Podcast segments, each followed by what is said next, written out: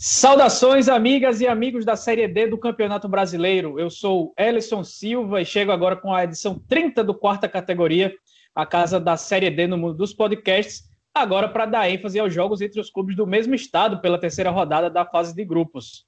É, mas primeiro eu peço para que você que nos escuta, vá lá no arroba pcategoria no Instagram e no Twitter, siga a gente por lá, fique por dentro de nosso conteúdo e também compartilhe nossos episódios que estão no Spotify, no Deezer, no Google Podcasts e diversos outros agregadores. Estão comigo completando o time hoje Felipe Augusto e Marcos Barcelos para falar desse desenho que está se, to se tomando aí pela, pelas tabelas da quarta divisão. Bom, né, um, um dia aí, né, a nossa querida ouvinte, que ela se conhece bem, Ana Flávia Nóbrega disse, né, disse que a gente tem uma mistura de sotaques, né? Dessa vez é uma mistura de climas, porque eu estou com frio danado e meus companheiros estão de camisa. Confesso que estou com um pouco de inveja, porque eu queria estar assim, mas estou com frio. Bom dia, boa tarde, boa noite. Eu tenho a dizer que aqui tá fresquinho, né? Deu, deu para ficar de camisa de boa, fechei o quarto para dar aquele abafa, né? Mas enfim, vamos aí para comentar mais uma rodada de Série D. E eu vou dizer um negócio, hein? Sobre os clássicos estaduais aí, né, os confrontos estaduais na Série D, os, os nordestinos e os, e os, nortistas eram show aí em cima do, dos, dos, confrontos do Sudeste e Sul. Hein?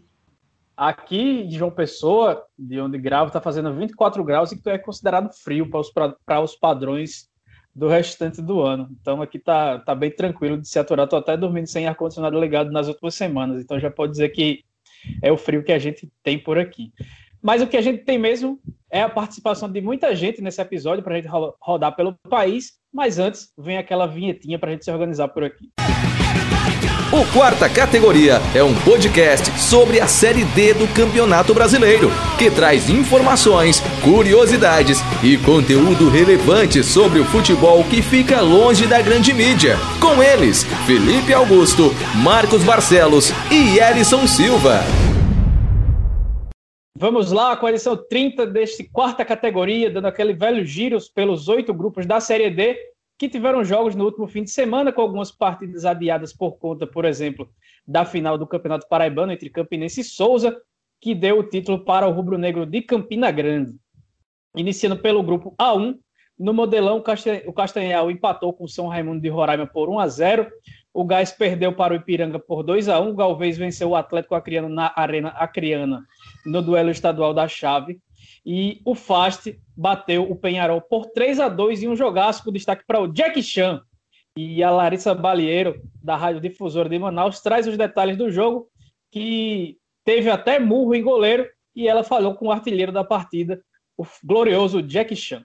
Prazer, eu sou Larissa Balieiro, falando aqui direto de Manaus, no Amazonas. É claro que eu vou falar do jogo de Faixa e Penarol, um clássico interestadual nesta Série D, algo que não acontecia por aqui há pelo menos 10 anos. Bom, o Penarol começou o jogo muito mais postado do que o Fast Clube, inclusive com a estreia né, do novo técnico do Penarol, Wagner Santos, o conhecido Vaguinho, ex-auxiliar técnico do Vadão na seleção feminina. E o Penarol teve muito mais posse de bola, teve muito mais jogadas criadas, então mereceu sair nesse primeiro tempo tempo com o placar de 2 a 0 Aí o Gerinha, que também acabou desencantando, vinha de um jejum de, de gol há quase um ano. E também teve o golaço que o Emerson Guilherme fez, o ex-Resende, fez um golaço mesmo, vale a pena conferir. Quem quiser nas redes sociais até subir sobre isso. Mas aí no segundo tempo vem aquela questão: será que o placar já estava ganho? Será que a equipe do Penarol descansou? Ou foi o Fast que já veio com combustível maior? Porque no segundo tempo nós tivemos um outro tricolor de aço. O Marcelo Conte acabou fazendo umas substituições que, aliás, foram cruciais e determinantes. Porque o Flamengo é o capitão da equipe, estava no jogo, tentou fazer uma ou outra jogada, mas sozinho o Fast não tinha ali, não existia ligação, então a bola não chegava, enfim, era um pouco mais difícil do Fast Clube atacar. E aí, do outro lado, no segundo tempo, o Marcelo Conte acabou optando por Jack Chan e foi, sem dúvida nenhuma, a melhor aposta do técnico do Tricolor de Aço. E saiu aí o gol, os dois gols do, do Jack Chan. O primeiro gol que abriu o marcador e depois veio o gol de empate. Em oito minutos, o Fast Clube virou a partida, ou seja, conseguiu conseguirem em 8 minutos reverter um placar de 45 minutos do primeiro tempo. Então, o Jack Chan falou que esse é o objetivo dele realmente, ele que veio emprestado do Manaus e na temporada de 2020, esse início de ano, na verdade, né, com Copa Verde de 2020, Barezão 2020, o Jack Chan foi aí um dos maiores goleadores do Manaus até então. Foi emprestado para o Fast Club, foi repatriado porque ele já atuou pelo Fast Club. Então, ele falou bastante sobre exatamente esse momento. É uma sensação muito boa, os três pontos muito importantes aí na competição. Eu vim com o objetivo de fazer gol, fazer uma boa temporada e buscar coisas maiores na frente. E eu estou muito feliz. O capitão da equipe, o Flamel, também destacou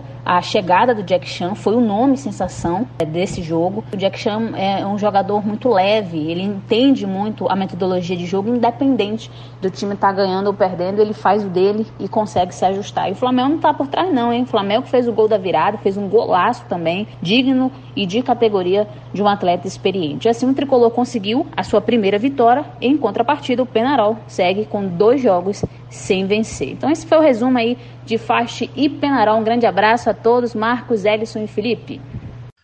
Bom, além do, do duelo entre Fast e Penarol, aí, que foi o duelo do grupo, né? Uma virada espetacular da equipe do Fast, que consegue a sua primeira vitória na competição, né? Uma vitória é, incontestável, aí, um, grande, um grande resultado, aí, uma grande estreia do Jack Chan, inclusive. Mas também temos que destacar aí os, alguns resultados, como o empate do São Raimundo, né, que apesar de não estar no G4, é, consegue um resultado expressivo. Né? No momento, a equipe ocupa a quinta posição, mas arranca o um empate aí contra o líder e favorito a liderança até o final da, da primeira fase, que é o Castanhal, jogando no, no, no Pará, né? Uma grande atuação do goleiro do Mundão, né? É, que garantiu o pontinho aí fora de casa. O Ipiranga tá dando sequência aí, é, tendo essa sequência surpreendente. E o que é curioso para mim, porque, assim, o Gás disputou a fase preliminar contra a equipe do Amapá do Santana. Se fosse o Ipiranga lá no início, também a gente apostaria no Gás, pelos mesmos motivos que apostamos no, no Gás na fase preliminar, né? Por conta da, da sequência de jogos que estava tendo no estadual. Para quem não sabe, o estadual, o Campeonato Amapaense ainda não começou, né? E a gente acreditava que o. A gente acreditaria naturalmente que o Gás ganharia do Ipiranga. Né? Mas nessa primeira fase, a, tá, o Ipiranga está surpreendendo muita gente e colou aí no líder Castanhal. E o Galvez conseguiu sua segunda vitória também aí, 2 a 1 para cima do Atlético do Acre. É, grande resultado aí, uma de virada também. Destaque aí, é, apesar da derrota, para o pênalti batido pelo Daniego, né? Alá Louco Abreu, né? O impronunciável aqui no Espírito Santo. Ele sempre volta, Marlon, sempre volta. O Louco Abreu sempre volta nesse podcast, não tem jeito. é, bom, mesmo que o Marcos falou, né? O Ipiranga é uma sensação dessa, dessa chave, né? Muito bem nisso aí. Aliás, uma chave que tem como destaque na rodada Jack Chan e Sérgio Mataboi merece nossos aplausos, porque não é qualquer hora que acontece isso, né? E sobre o Galvez, né, teve lei do ex dos dois lados. Né? O Daniego era do Galvez ano passado, fez o gol pelo Atlético Acreano, e o Giovanni Silva, que fez o gol do, do Galvez, já foi jogador do Atlético Acreano também. Né? Então, e aliás, esse grupo é o único que tem duas, duas equipes que não pontuaram. Né? O Atlético, que faz campanha ruim desde o ano passado, já na Série D, e o Gás, né? O Gás está passando por problemas aí, né? O time trocou o treinador, né? O Léo Goiano chegou querendo já renovar toda se, pensavam jogadores que não estão comprometidos segundo ele, então o também vai ter que, parece, vai ter um conserto de movimento também durante a Série D, né? já que, como o Marcos disse, também esperava que o Gás fizesse uma boa campanha, ainda não, ainda não teve essa boa campanha, que está zerado em pontos. Destaque também, não, só, só antes de passar por ela, que o grupo também está bem equilibrado, né? Do primeiro ao quinto aí, distância de dois pontos, tudo bem que é o início de campeonato, né? Mas tá todo mundo muito apertado ali, né? Então, só o Castanhal teve a chance de disparar, também não disparou, né? Agora o Ipiranga encostou, então tá bem legal essa disputa no grupo 1, que, que é marcada até pela imprevisibilidade, né? A gente tem a situação aí do, do, de dois estaduais que não começaram, o Fast que não, não, não tinha jogado até agora no ano, enfim, tá bem bacana. Na classificação da chave desse grupo A1, a gente tem o Castanhal com sete pontos, empatado para o Ipiranga, que também tem sete, é o segundo. O Galvez tem três, é, é, tem seis, é o terceiro colocado. O Fast fecha o G4 com cinco, mesma pontuação do São Raimundo. O Penarol tem três, é o sexto. O Atlético Acriano e Gás com zero pontos fecham aí a tabela de classificação. Na chave A2, a rodada foi aberta com a vitória do Guarani de Sobral por 2 a 1 sobre o Palmas, que segue zerado, contradizendo aí as previsões do Felipe. O Imperatriz empatou por 2 a 2 com o Paragominas lá no, no Frei Epifânio. O 4 de julho ficou no 1 a 1 com o Tocantinópolis. E o Juventude de Samas foi batido por 3 a 0 em casa no confronto local com o Motoclube. Ô, Palmas, faça um ponto só, só para confirmar o que eu disse, só, é só isso de peça, só. Não precisa de vitória, é só um ponto que eu cravei que ia conquistar, mas ele não veio, né? E o destaque dessa parte dessa, desse grupo, claro, é o Guarani, né? Que, é, dois clubes foram rebaixados desse grupo, né? O Guarani e Imperatriz. Pelo menos nesse início, né? A reformulação do Guarani foi melhor feita, pelo que parece, né? E o time aí é único campeão da Série D que está nessa edição, né? Feito em 2010 e causa uma euforia no torcedor, né? ainda mais que ele se agarra muito no, no Floresta no passado, né? que foi rebaixado e conseguiu o acesso. Né? Apesar que o Floresta tinha umas questões diferentes, mas é, é um ponto para se pegar aí. Né? E destaca também o Motoclube, né? que finalmente teve uma vitória, aí, uma vitória na, competição, até convincente, digamos. O primeiro tempo aí foi meio amarrado nas, nas duas partes contra o Juventude Samas, um, um, um, um confronto regional, estadual. Né? No segundo tempo, o Carlos Ferreira conseguiu mudar a equipe e o time foi conseguir fazer os três gols. Aí, os três gols foram no segundo tempo e o time conseguiu essa primeira vitória. Logo nesse confronto regional de duas equipes que a gente aposta aí como passando de fase, mas que ainda não tinha engrenado. Juventude né, ainda não engrenou, mas o Ponto Clube começou a dar uma, uma reação bem jovem aí e que vai ter essa dificuldade de experiência, mas fosse uma boa vitória aí, esse confronto regional. É, para mim é uma grande surpresa ver o Guarani de Sobral na liderança, até pela, pelo comando técnico aí do Vladimir de Jesus, que teve uns trabalhos bem assim, nenhum, nenhum trabalho marcante aqui no Espírito Santo. Né? Algumas vezes passou pelo Estrela, lá de Cachoeiro de Itapemirim. Não chamou muita atenção, mas está fazendo um grande trabalho aí no Guarani de Sobral. E outro detalhe aí, que um dos gols da vitória contra o Palmas, né, inclusive serve de puxão de orelha, orelha para as equipes capixabas, foi marcado pelo lateral Macena, lateral direito que estava no Estrela do Norte. Então, futebol capixaba aí indo para disputa de Série D, perdendo o jogador que está aqui, né? Então, puxão de orelha aí para os capixabas ficarem de olho no próprio mercado também de vez em quando. Na tabela do grupo A2, temos o Guarani de Sobral com 100%, 9 pontos. O 4 de julho é o segundo com 5, já vantagem aberta aí para o time de Sobral. O Paragominas é o terceiro com quatro pontos, mesma pontuação do Motoclube, que é o quarto, mesma pontuação do Imperatriz, que é o quinto, mesma pontuação do Juventude de Samas, que é o sexto. O Tocantinópolis tem dois, é o sétimo. E o Palmas, zerado, é o lanterna da chave. No grupo A3, o Calcaia de Ederson Araújo já protagonizou outro jogo de muitos gols, dessa vez contra. O time foi atropelado pelo Atlético Cearense do volante artilheiro Olávio, que deixou a marca dele na vitória por 4 a 1 ele, que mesmo sendo volante, já fez 17 gols na atual temporada, figura aí entre os um dos artilheiros do país. Uma coisa impressionante que faz de gol o Olávio.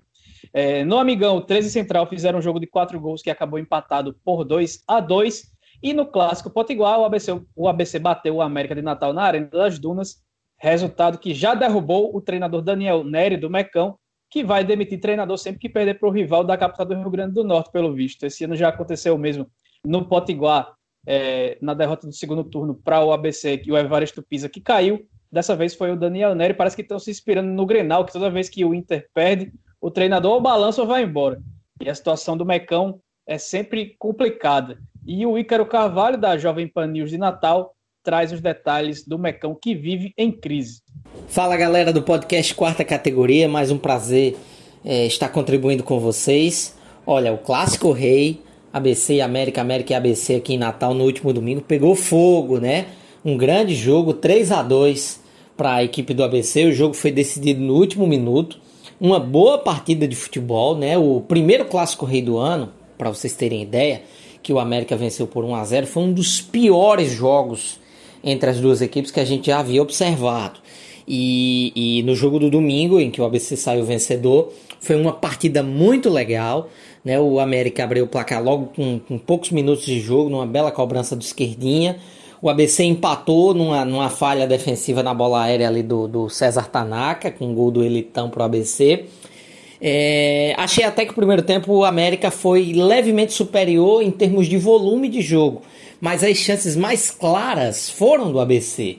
Isso que foi interessante, né? O ABC perdeu duas grandes chances de virar o jogo e acabou indo pro vestiário, né? As duas equipes no, no 1 a 1 E aí o que é que acontece? Segundo tempo, é, o, o América conseguiu fazer o 2 a 1 continuou em cima, mas é, assim que fez o 2 a 1 passou 3 minutos, tomou o 2 a 2 e uma nova falha defensiva.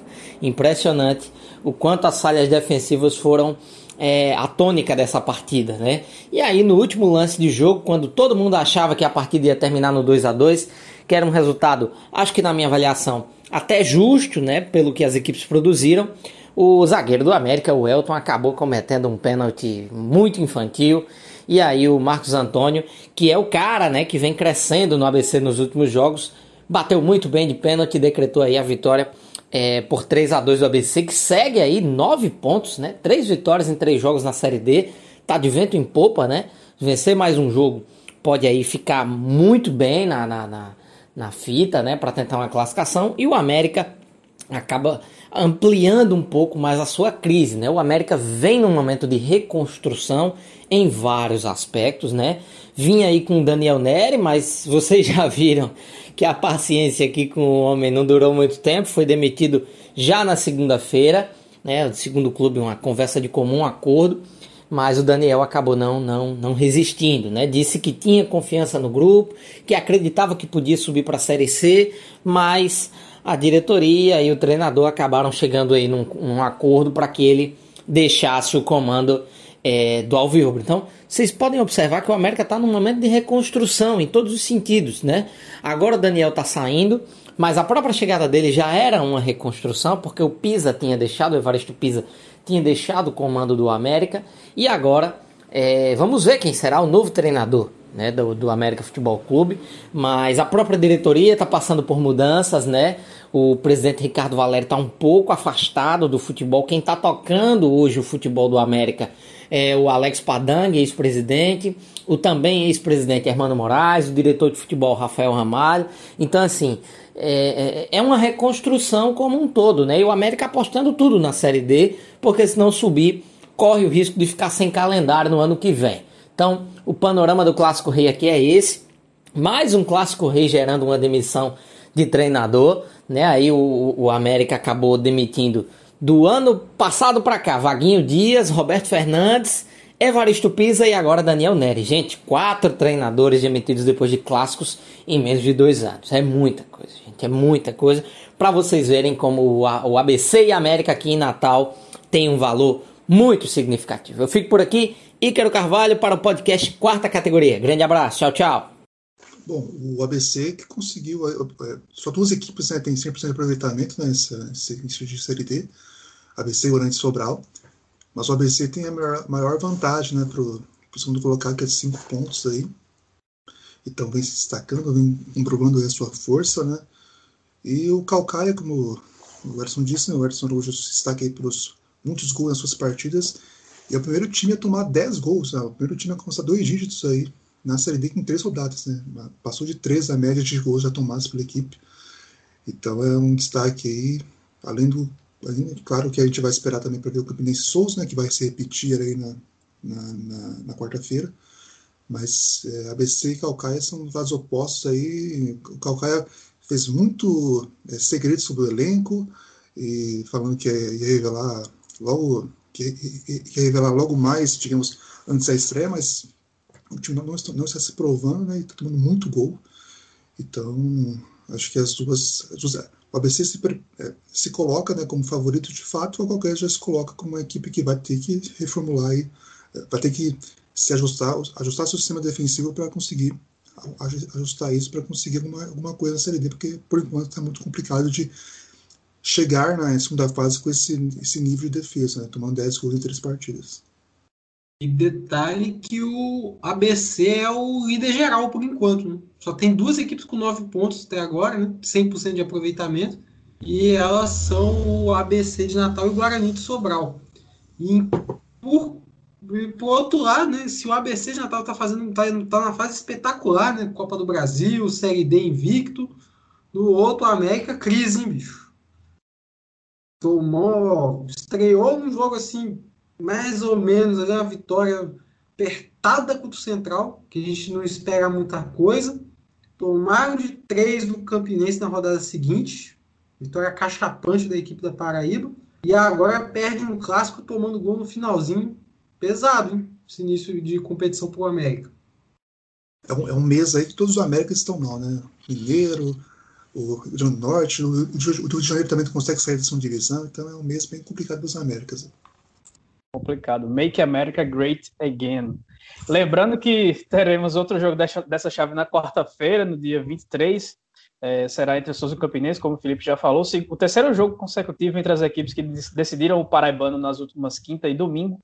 A Raposa levou a melhor depois de vencer em casa por 1 a 0 com o gol do Edinho Correia e segurou 0 a 0 no Marizão, que vai ser o mesmo palco da partida ainda dessa terceira rodada da Série D. O Dinossauro, por sua vez, viu o Índio Ferreira ir embora depois da decisão, como a gente já até adiantou aqui no, no episódio passado. E para o seu lugar chega o Varley, que é o Varley Santos, agora aquele ex-atacante de, de, Palmeiras, São Paulo, Grêmio, Atlético Paranaense, São Caetano, entre vários outros clubes. Esse será o segundo trabalho do Varley como treinador principal, ele que foi por duas ou três temporadas auxiliar no Botafogo da Paraíba. Esse ano, no seu primeiro voo solo, ele dirigiu o Nacional de Patos no, no Campeonato Paraibano e em, em sete jogos não venceu nenhum. Escapou do rebaixamento nos critérios de desempate com a Pere Lima, que acabou sendo a rebaixada. E na tabela de classificação a gente tem o ABC com nove pontos, o Campinense tem quatro com um jogo a menos, o Atlético Cearense tem quatro também, é o terceiro, o Central também com quatro é o quarto colocado, o América de Natal já sem treinador é o quinto, com três pontos, mesma pontuação do Souza, que tem um jogo a menos, é o sexto, o 13 ainda não venceu, é o sétimo, com dois pontos, e o Calcaia com um ponto só, no empate por 3 a 3 com o Campinense na estreia, é o lanterna da competição. A gente vai chegar agora no grupo 4, que lá o Bahia de Feira empatou com o Juazeirense por 1 a 1 no confronto de baianos. O Murici no duelo alagoano perdeu em casa para o Asa por 1 a 0. O Retro venceu o Atlético de Alagoinhas por 3 a 1 na Arena Pernambuco. E no clássico sergipano, o Itabaiana levou, Itabaiana levou a melhor, batendo o Sergipe por 2 a 1 no Etelvino Mendonça e direto do podcast 45 Minutos de Acréscimo, o Eduardo Costa participa pela primeira vez do quarta categoria para trazer os detalhes dessa partida. Fala pessoal do quarta categoria, tudo bem? Aqui é Eduardo Costa do podcast 45 de Acréscimo, colaborador da revista Série Z. Desde já é um grande prazer poder participar aí com vocês e agradeço aí ao Felipe pelo contato pedindo a participação. Estou aqui direto de Aracaju para falar um pouco sobre o Clássico da Paz, Itabaiana e Sergipe, o clássico pela fase de grupos da Série D do Campeonato Brasileiro, que terminou com vitória tricolor, 2 a 1 sobre o Gipão. Dá para se dizer que foi uma vitória surpreendente até do Itabaiana, não tanto pelo placar, porque 2 a 1 foi um placar apertado, e o Itabaiana nos dois primeiros jogos contra a Juazeirense, quando levou o gol de empate no final, e contra o Atlético de Alagoinhas, que empatou em 0 a 0 não jogou mal, pelo contrário, principalmente contra o Atlético, jogou muito bem, criou várias chances, mas acabou deixando as vitórias escaparem por pouco nos detalhes, né? Em uma no fim, na outra por pecar nas finalizações. Mas o Sergipe, do outro lado, vinha muito forte desde a chegada do Elias Borges ali na parte final da primeira fase do Sergipano. Veio numa arrancada incrível para conquistar o título e só havia perdido um jogo até agora, né, para o Lagarto, que foi o jogo da volta da final do Sergipano. Perdeu justamente por 1 a 0 mas havia vencido por 3 a 1 e o gol da derrota, né, o gol da vitória do Lagarto veio nos acréscimos do segundo tempo, então já tinha uma vantagem consolidada.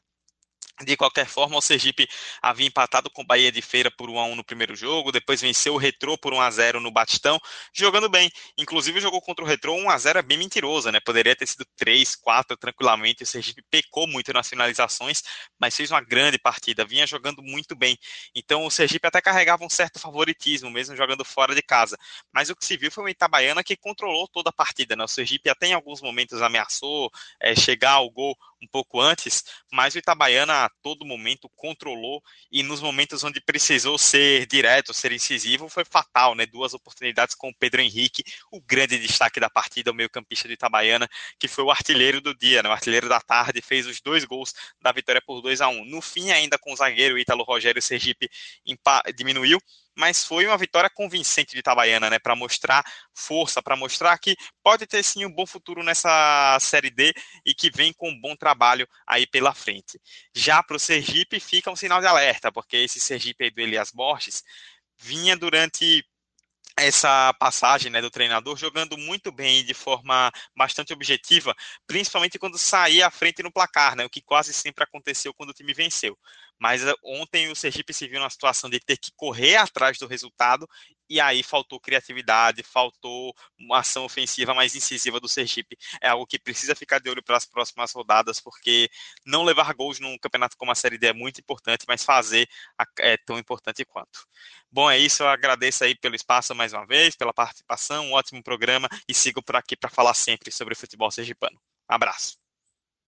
Bom, esse finalmente teve gols em abundância, né? Depois de duas rodadas com cinco gols apenas em cada rodada. Dessa vez aí só o Retro fez três gols e o Luiz fez um, então já quase empatou com, com a média aí que, que o grupo estava. Então, esse é um ponto positivo aí. É um grupo que promete muita troca de posição, né? As, a diferença de pontos é bem pequena, né? O Retro tem seis pontos e o Alagoinhas tem dois. Então, o Alagoinhas é o lanterna atualmente, né? Com quatro pontos aí. O Bahia de Feira me parece que sentiu muito né, a troca, a, a formulação forçada que teve no elenco, os jogadores saíram para o Jacuipense e o Libre Canindé ainda não encontrou um time para a Série D. E o Alagoinhas também não, ainda não conseguiu é, repetir o bom papel, parece que sente muita falta do Ronan, que foi para Vitória, foi o destaque né, do baiano, ele não conseguiu também achar um caminho. Né? O Túlio Juazeirense, que faz história para o Brasil, consegue aí figurar no G4 e me parece bem pronto aí para lutar lá, lá parte de cima pelo, pela classificação e quem sabe sonhar com acesso também. Pois é, eu, antes de a gente gravar, eu até conversei com o Bruno Gani, né, que teve participação no último episódio, inclusive um abraço para ele. E ele também está meio que sem entender o que está acontecendo, principalmente no Atlético Alagoinhas, né, que pelo menos teve uma, manteve uma base em relação estadual, né, o atual campeão baiano. E, por enquanto, a, a lanterna do, da, da fase de grupos, né? É, lanterna do grupo A4, junto com o Bahia de Feira, ele colado, os dois com o mesmo número de pontos. O Bahia de Feira ainda tem essa questão né, de, de ter reformulado o elenco. É inexplicável esse início de campeonato aí para o Atlético. Né, tomando uma cacetada aí do retrô, né? Que pelo menos a, dá para dizer que a estrutura aí está fazendo a diferença para o retrô, né? Tá, tá chegando forte aí, com investimento pesado. E é o único time do grupo aí com duas vitórias, pelo menos. Né? Tá, tá na liderança, com justiça. O Retro tem seis pontos, é o líder, seguido pela Juazeirense, que tem cinco, o Itabaiana em terceiro também tem cinco, o Sergipe fecha o G4 com quatro pontos, mesma pontuação do Asa, que, que é o quinto, o Murici com três é o sexto, Bahia de Feira tem dois, e junto com o Atlético de Alagoinhas fecham aí a classificação desse grupo A4.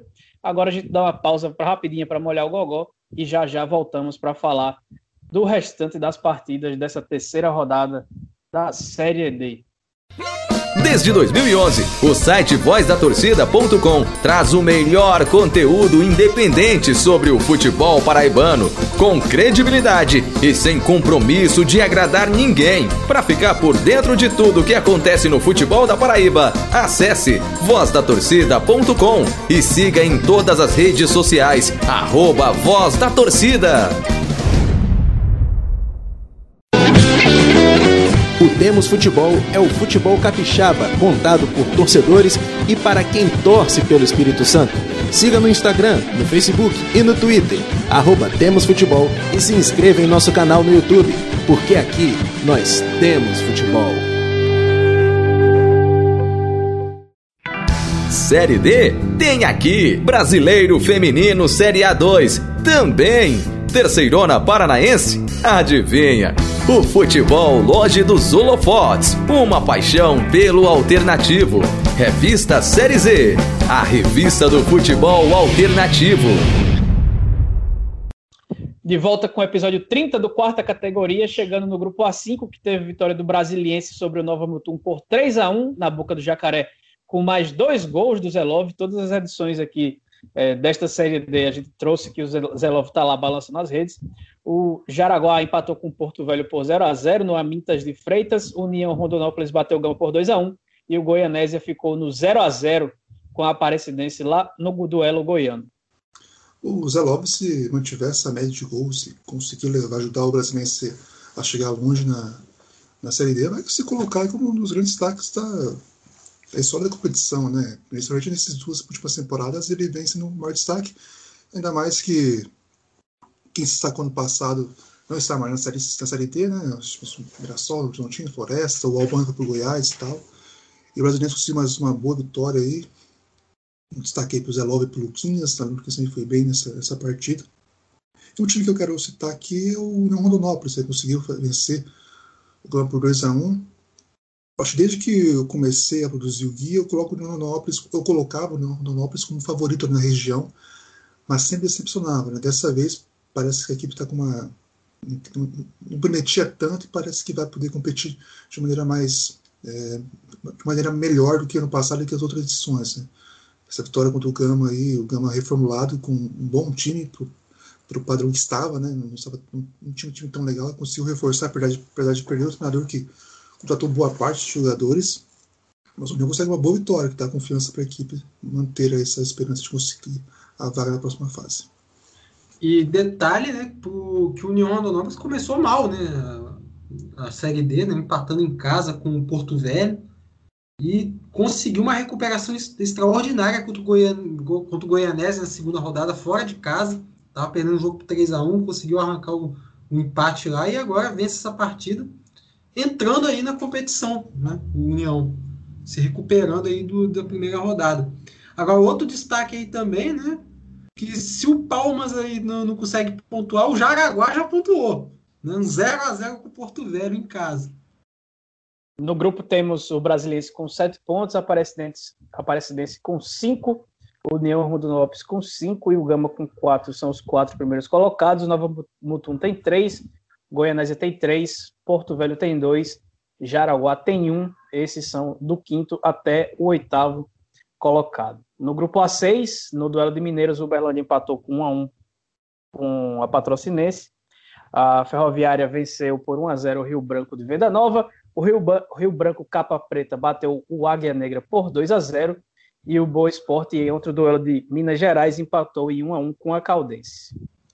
Então, tivemos aí dois confrontos é, estaduais aí, mini campeonato mineiro nessa rodada. O Berlândia empatando com a Patrocinense, um jogo equilibradíssimo, chances para os dois lados, né? Até surpreendeu o resultado, né? Porque a Patrocinense tem, tem um jogo a menos, né? Tá um pouco mais, talvez um pouco menos é, sem ritmo de jogo, né? menos ritmo de jogo, no caso, em relação ao Uberlândia, que é o líder do grupo, e surpreendeu esse empate lá no Parque do Sabiá.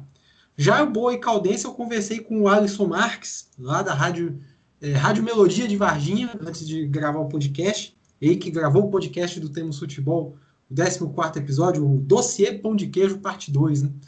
E ele falou que ficou surpreso com, com, com o jogo, porque o Boa amassou a Caldense. Mas numa bola bandida aí, o time do, da veterana conseguiu um empate, né? E o que até preocupa para mim, né? Ver que a Caldense tá, tá, tá mal, apesar de ter conseguido pontos, porque a gente vê que, o, por exemplo, o Rio Branco conseguiu perder em casa, perdeu pontos importantes aí para a Caldense. Se, se, o time de, de Pós de Caldas está mal assim, já podemos eliminar um capixaba aí na, na próxima fase, pelo visto. Inclusive, falando no Capa Preta, olha, foi um dos jogos mais duros que eu vi nos últimos tempos, Rio Branco e Área Negra. Olha, parece que o Rio Branco entrou, entrou em campo contagiado pelo pobre futebol apresentado pela equipe do, do Mato Grosso do Sul. E o Rio Branco se mostra uma equipe, como, como é que dá para dizer? É uma equipe passiva, né? Que vai aceitar o que o adversário propor. Se o adversário vai para cima do Rio Branco, o Rio Branco vai aceitar a pressão. Se o adversário vai jogar um futebol pobre, o Rio Branco vai desistir da sua proposta de jogo, que é justamente botar a bola no chão, e também vai partir para o jogo feio, né? um abuso de chutões, abuso de passe errado nesse jogo. Mas mesmo assim o Rio Branco conseguiu a sua vitória. E, e é isso, né? O resultado do Rio Branco foi basicamente é, válido só pelos três pontos e pelo saldo zerado. Agora, pelo, pelo jogo lá em, Araraquara, vou dizer um negócio. Rio Branco de Venda Nova, assim, se não fez uma partida brilhante, pelo menos mostra que vai ser uma equipe que vai vender todos os resultados muito caro. Jogou assim, se não produziu grande coisa ofensivamente, é, conseguiu segurar o ímpeto da Ferroviária, que por sinal, aí vai minha crítica ao treinador Elano, achei um time muito conservador, porque chegou um momento que o Rio Grande do Norte teve um jogador a menos. O Henrique Tiririca foi expulso na primeira etapa, então o Ferroviária jogou com um jogador a mais quase o, segundo tempo inteiro, porque também teve a expulsão do lado da Ferroviária. E o Elano manteve o esquema com três zagueiros. Não, não tirou um, um defensor para poder matar a partida né, diante de um adversário inferior. E pensando num mata-mata futuro, a, a, postura que preocupa. Porque pode pegar um adversário assim do mesmo nível, do Rio Grande do Norte, e ser surpreendido. E, inclusive, só para encerrar o comentário, Ferroviária, o, o Elan só tirou um, um zagueiro né, de campo, quer dizer, largou o esquema de três zagueiros, só quando estava chegando no final da partida e, e para fazer uma formação ainda mais defensiva, né, de fechar com duas linhas de quatro. Então, bem conservador o time da Ferroviária, isso me preocupa aí para as próximas fases. Talvez o Orlando esteja com um trauma de Vaguinho Dias ainda.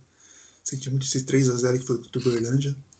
Eu destaque também, né, Laga Negra, né, que também tem um jogo a menos, né, não consigo fazer gol e já Nascimento chora demais ao ver esse time do Laga Negra, porque se depender desse time para Mato Grosso do Sul conseguir melhorar no ranking, é melhor esperar outro time, porque realmente vai ser difícil. É, só, inclusive, aproveitar a deixa aí do, sobre o Gian, né? O futebol do Rio Branco e do Águia Negra é igual o nome lá da rádio lá do Mato Grosso do Sul. Foi futebol na canela total. Gente vai para a classificação do grupo A6, que tem ah, isso, que tem Uberlândia com 7 pontos, Ferroviária com 6, Boa Esporte com 4, Caldense com 4, Rio Branco com de Venda Nova, com, com quatro também, o Rio Branco capa, capa preta com três, ganhou seus primeiros três pontos, Patrocinense com dois, Águia Negra com zero. Partindo para o grupo A7, pela terceira rodada tivemos, tivemos o Boa Vista empatando em 1 a 1 no duelo carioca com o Madureira. No confronto entre paulistas, a portuguesa venceu o Santo André por 1 a 0. Bangu e Cianorte ficaram no 1 a 1. São Bento, em outro duelo paulista, ficou no 0 a 0 com a Inter de Limeira o Sérgio Oliveira da FATV, mais um dos vários quartos elementos que a gente tem aqui no quarta categoria, fala sobre a vitória da Lusa, a primeira da equipe nessa edição do torneio. Ah, olha nós aqui de novo, olha nós aqui outra vez, que beleza. O pessoal do podcast que escuta o podcast não aguenta mais me ouvir aqui, né? Que maravilha, mas eu, ao contrário, agradeço mais uma vez o convite e dessa vez para falar da gloriosa portuguesa de desportos, a Lusa do Canindé a espetacular portuguesa de desportes, que não está tão espetacular assim, vamos ser sinceros, né? Venceu o Santo André no último sábado por 1 a 0 mas está mostrando evolução. Eu, como vou falar primeiro como um lado torcedor, eu fiquei feliz com a vontade que o time apresentou, a raça que o time apresentou. É, o time mostra muita evolução, mas o lado corneteiro e o lado comentarista vê também alguns defeitos que não podem acontecer. Primeiro, um defeito grave na criação das jogadas. A portuguesa ainda não achou o, o, a formação ideal para o seu meio de campo. Né? A portuguesa tem sérios problemas com seus meias.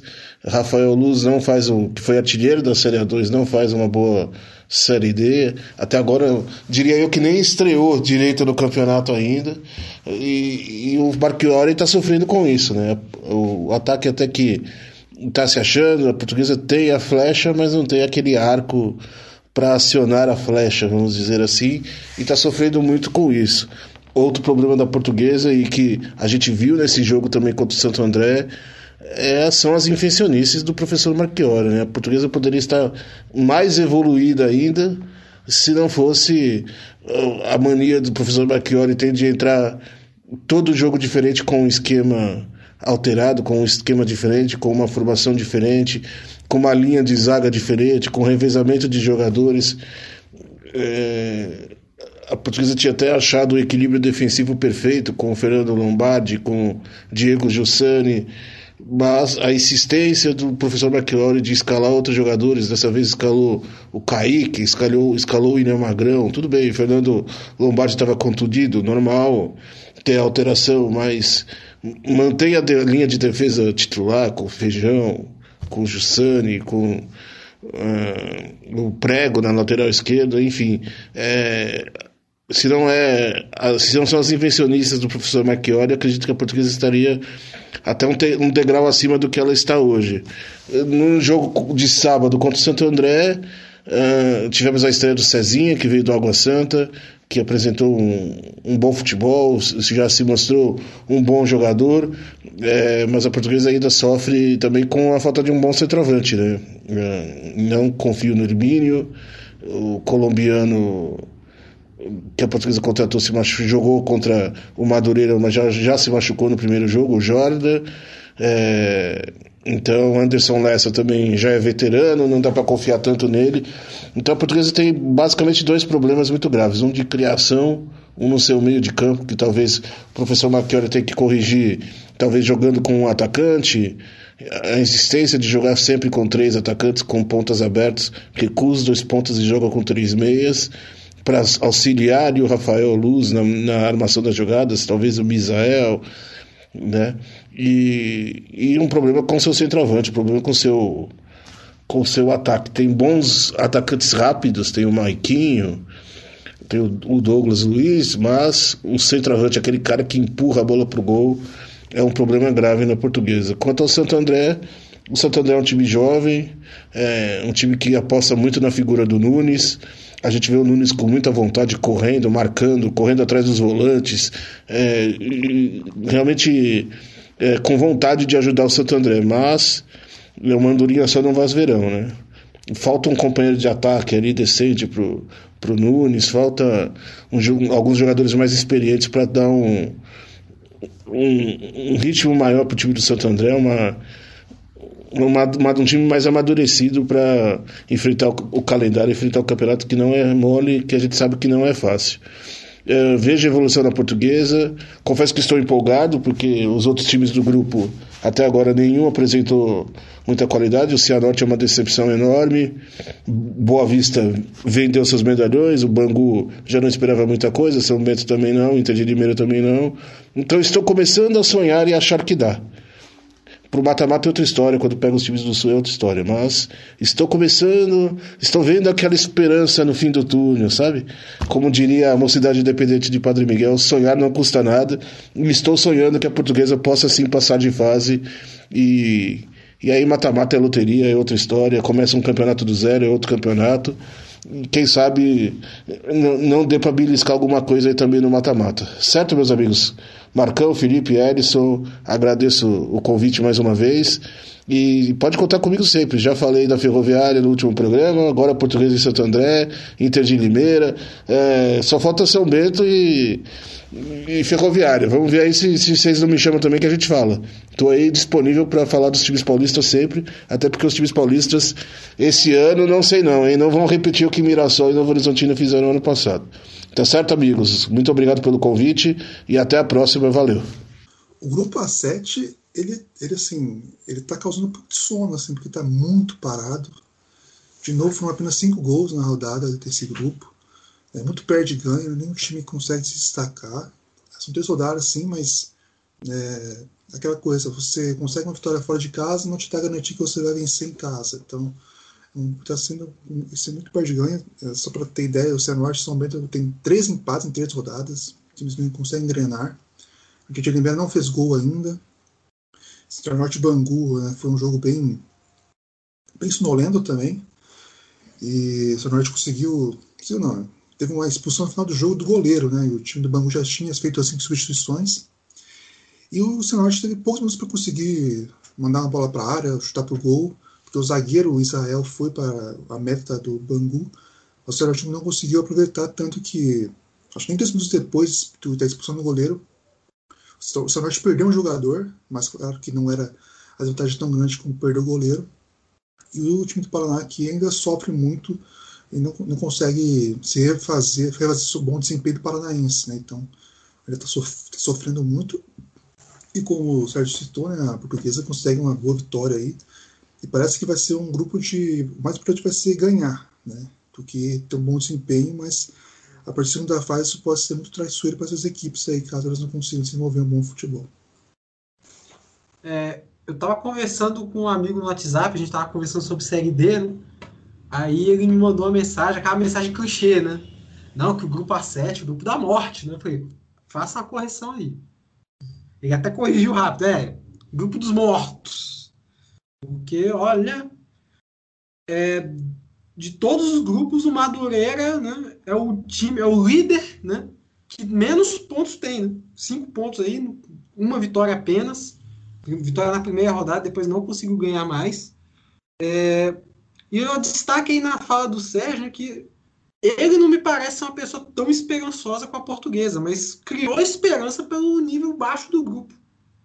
Qualquer vitória já te põe na, numa condição muito boa. E pelo andar da carruagem, esse grupo A7 vai ser a mesma coisa que a reta final do grupo A3, se eu não me engano, do ano passado, o grupo A4, que estavam ali uns, uns times ali do Campinense, tava o Globo, o Afogados, tava um monte de time ali brigando para brigando para não pegar a quarta vaga. Né?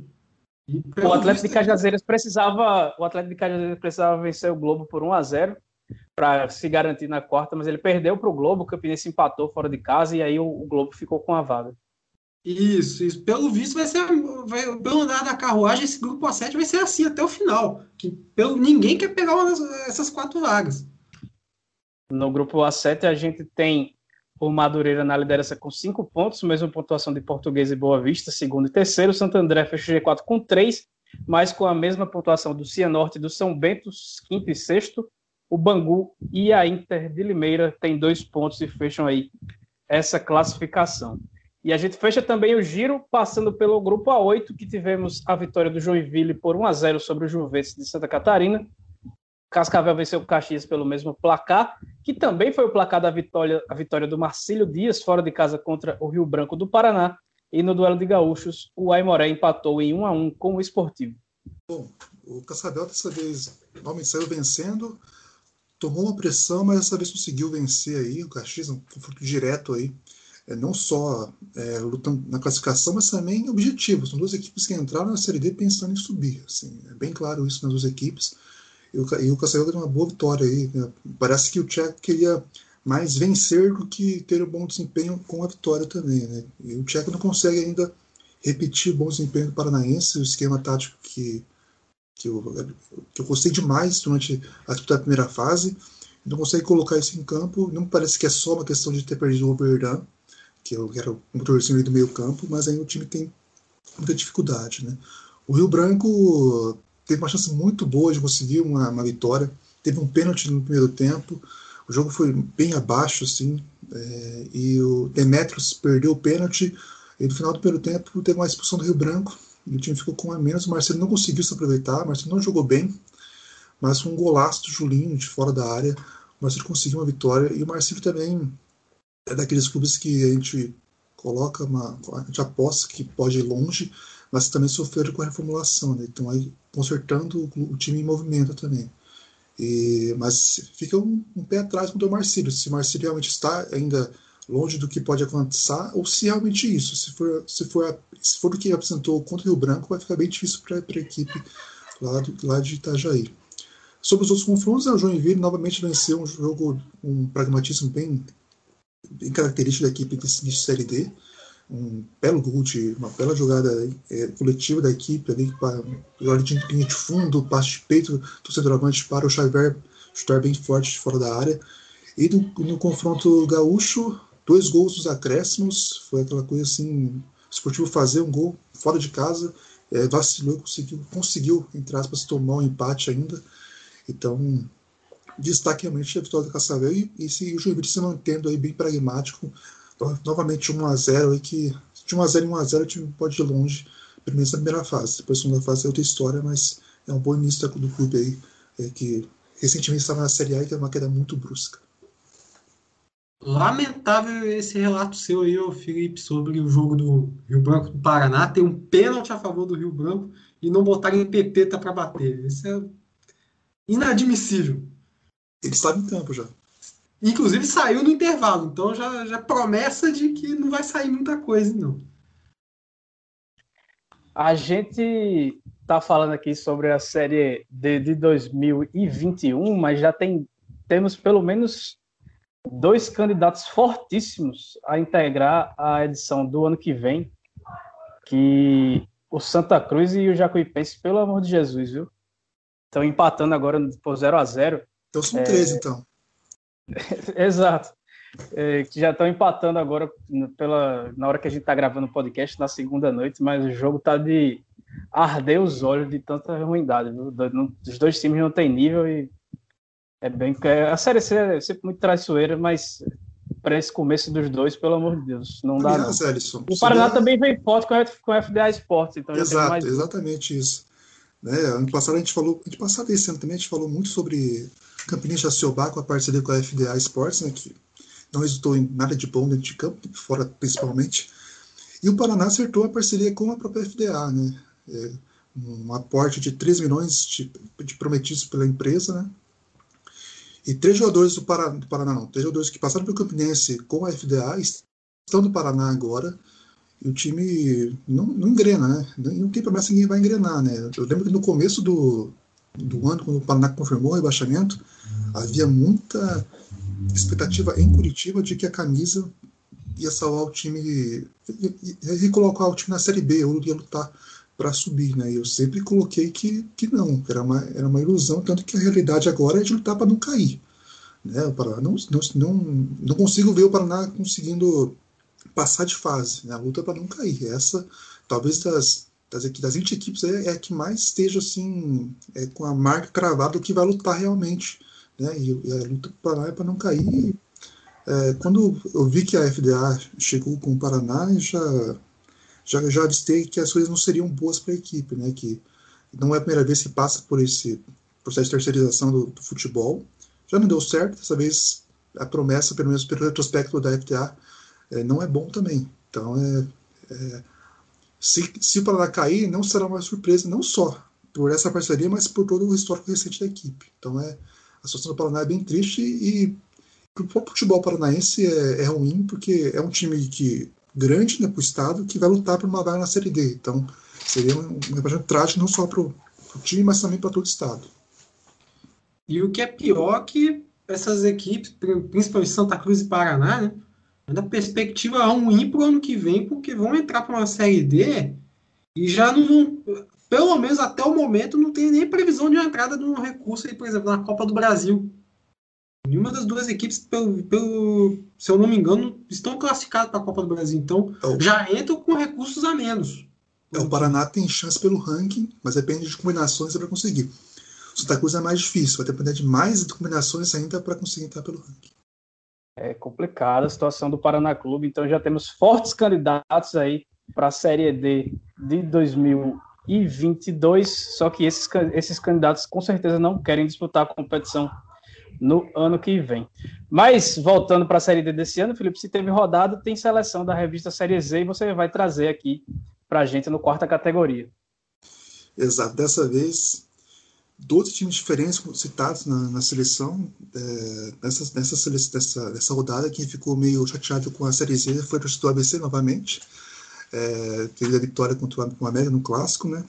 Para a seleção é a seguinte: André Regli, São Raimundo no gol, a zaga teve o Marcelo do Asa e o William Magrão da Portuguesa.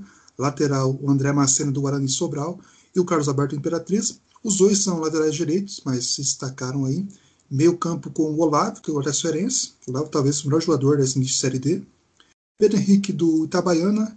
Jackson do Fast Clube. E no ataque, Chiquinho do Rio Branco, do Atlético Clube, lá de Vitória. O Zé Eduardo Brasiliense. O Arson Bahia do 13. E o Carlos Ferro foi o treinador lá do Motoclube. Pois é, semana passada eu desabafei bastante aqui nas considerações finais, então vou ser mais leve dessa vez, mas vou deixar o espaço para vocês primeiro fazerem aí as últimas palavras de vocês nessa edição 30 do quarta categoria. Bom, agradecer mais uma vez pela, pela companhia de vocês em mais, um, mais uma edição. É muito interessante ver que a gente está numa terceira rodada, né, e, e, há dois anos, se a gente tivesse uma terceira rodada, já seria a metade da primeira fase, já se definiriam muitas coisas aí com três jogos. Dessa vez é só o início, né? Então a gente tem que sempre que é, colocar isso em evidência, né? Porque pode mudar muita coisa. A gente sempre lembra o caso do Independente do Curuí ano passado, que quase conseguiu a classificação depois de um início péssimo na Série D. Então é uma, uma informação que veio por bem até certo ponto, né? E, tanto que os treinadores que subiram no passado, que conversaram com a gente, elogiaram esse formato, né? Então é muito bom ver que essa teve essa mudança que vai propiciar mais jogos, maior preparo, e realmente quem vai subir, de fato, é quem seja mais preparado. Então, é só o início aí da, da competição. Dá para ter algumas ideias do que pode acontecer, mas ainda pode ter algumas surpresas nesse período aí. Então, a Série D, é, segundo ano com esse formato, e no ano que vem, sem a, sem a preliminar, já é direto com essa fase de grupos, e é bom que, as, que a gente se acostumou rápido com esse formato, né, com esse modelo de, fase, de primeira fase, e espera que a CD cresça, se fortaleça mais e mais a cada ano.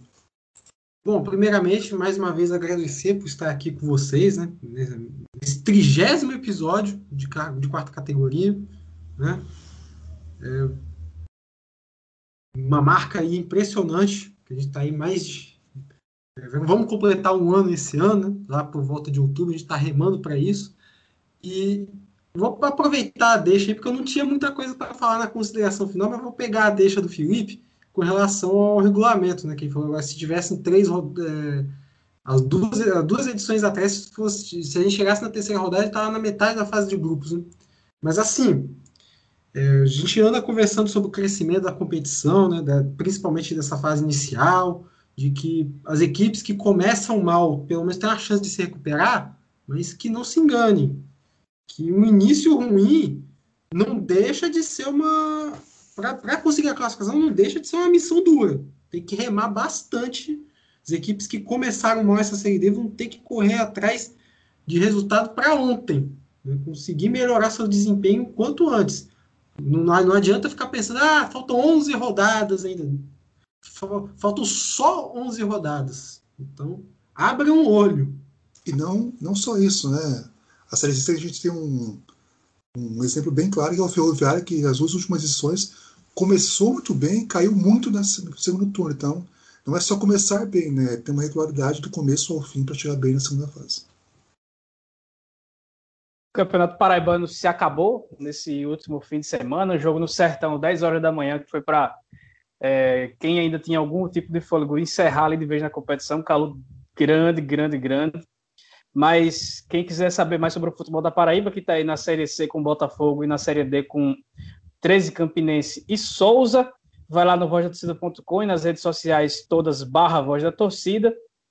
É, por exemplo, para um, um assunto importante para a Série D, a gente teve na segunda-feira dessa semana a gravação com, de uma live com o presidente do Campinense, falando sobre o título estadual e falando também sobre as perspectivas para o futuro da Raposa na competição. O, o Campinense que é quase o que, que o pessoal chama aqui de fundador, entre aspas, da Série D, está lá desde o começo, não consegue sair de jeito nenhum.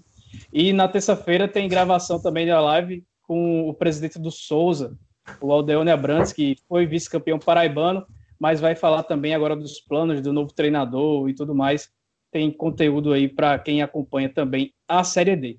Pois então é isso, vamos se cuidar que em alguma hora essa vacinação a conta gotas vai chegar no braço de quem ainda não chegou, mas fazendo a nossa parte a gente não colabora, não colabora para que o grupo genocida que está em Brasília faça o que quer, que é matar brasileiros. Então, um abraço para todo mundo e até a próxima.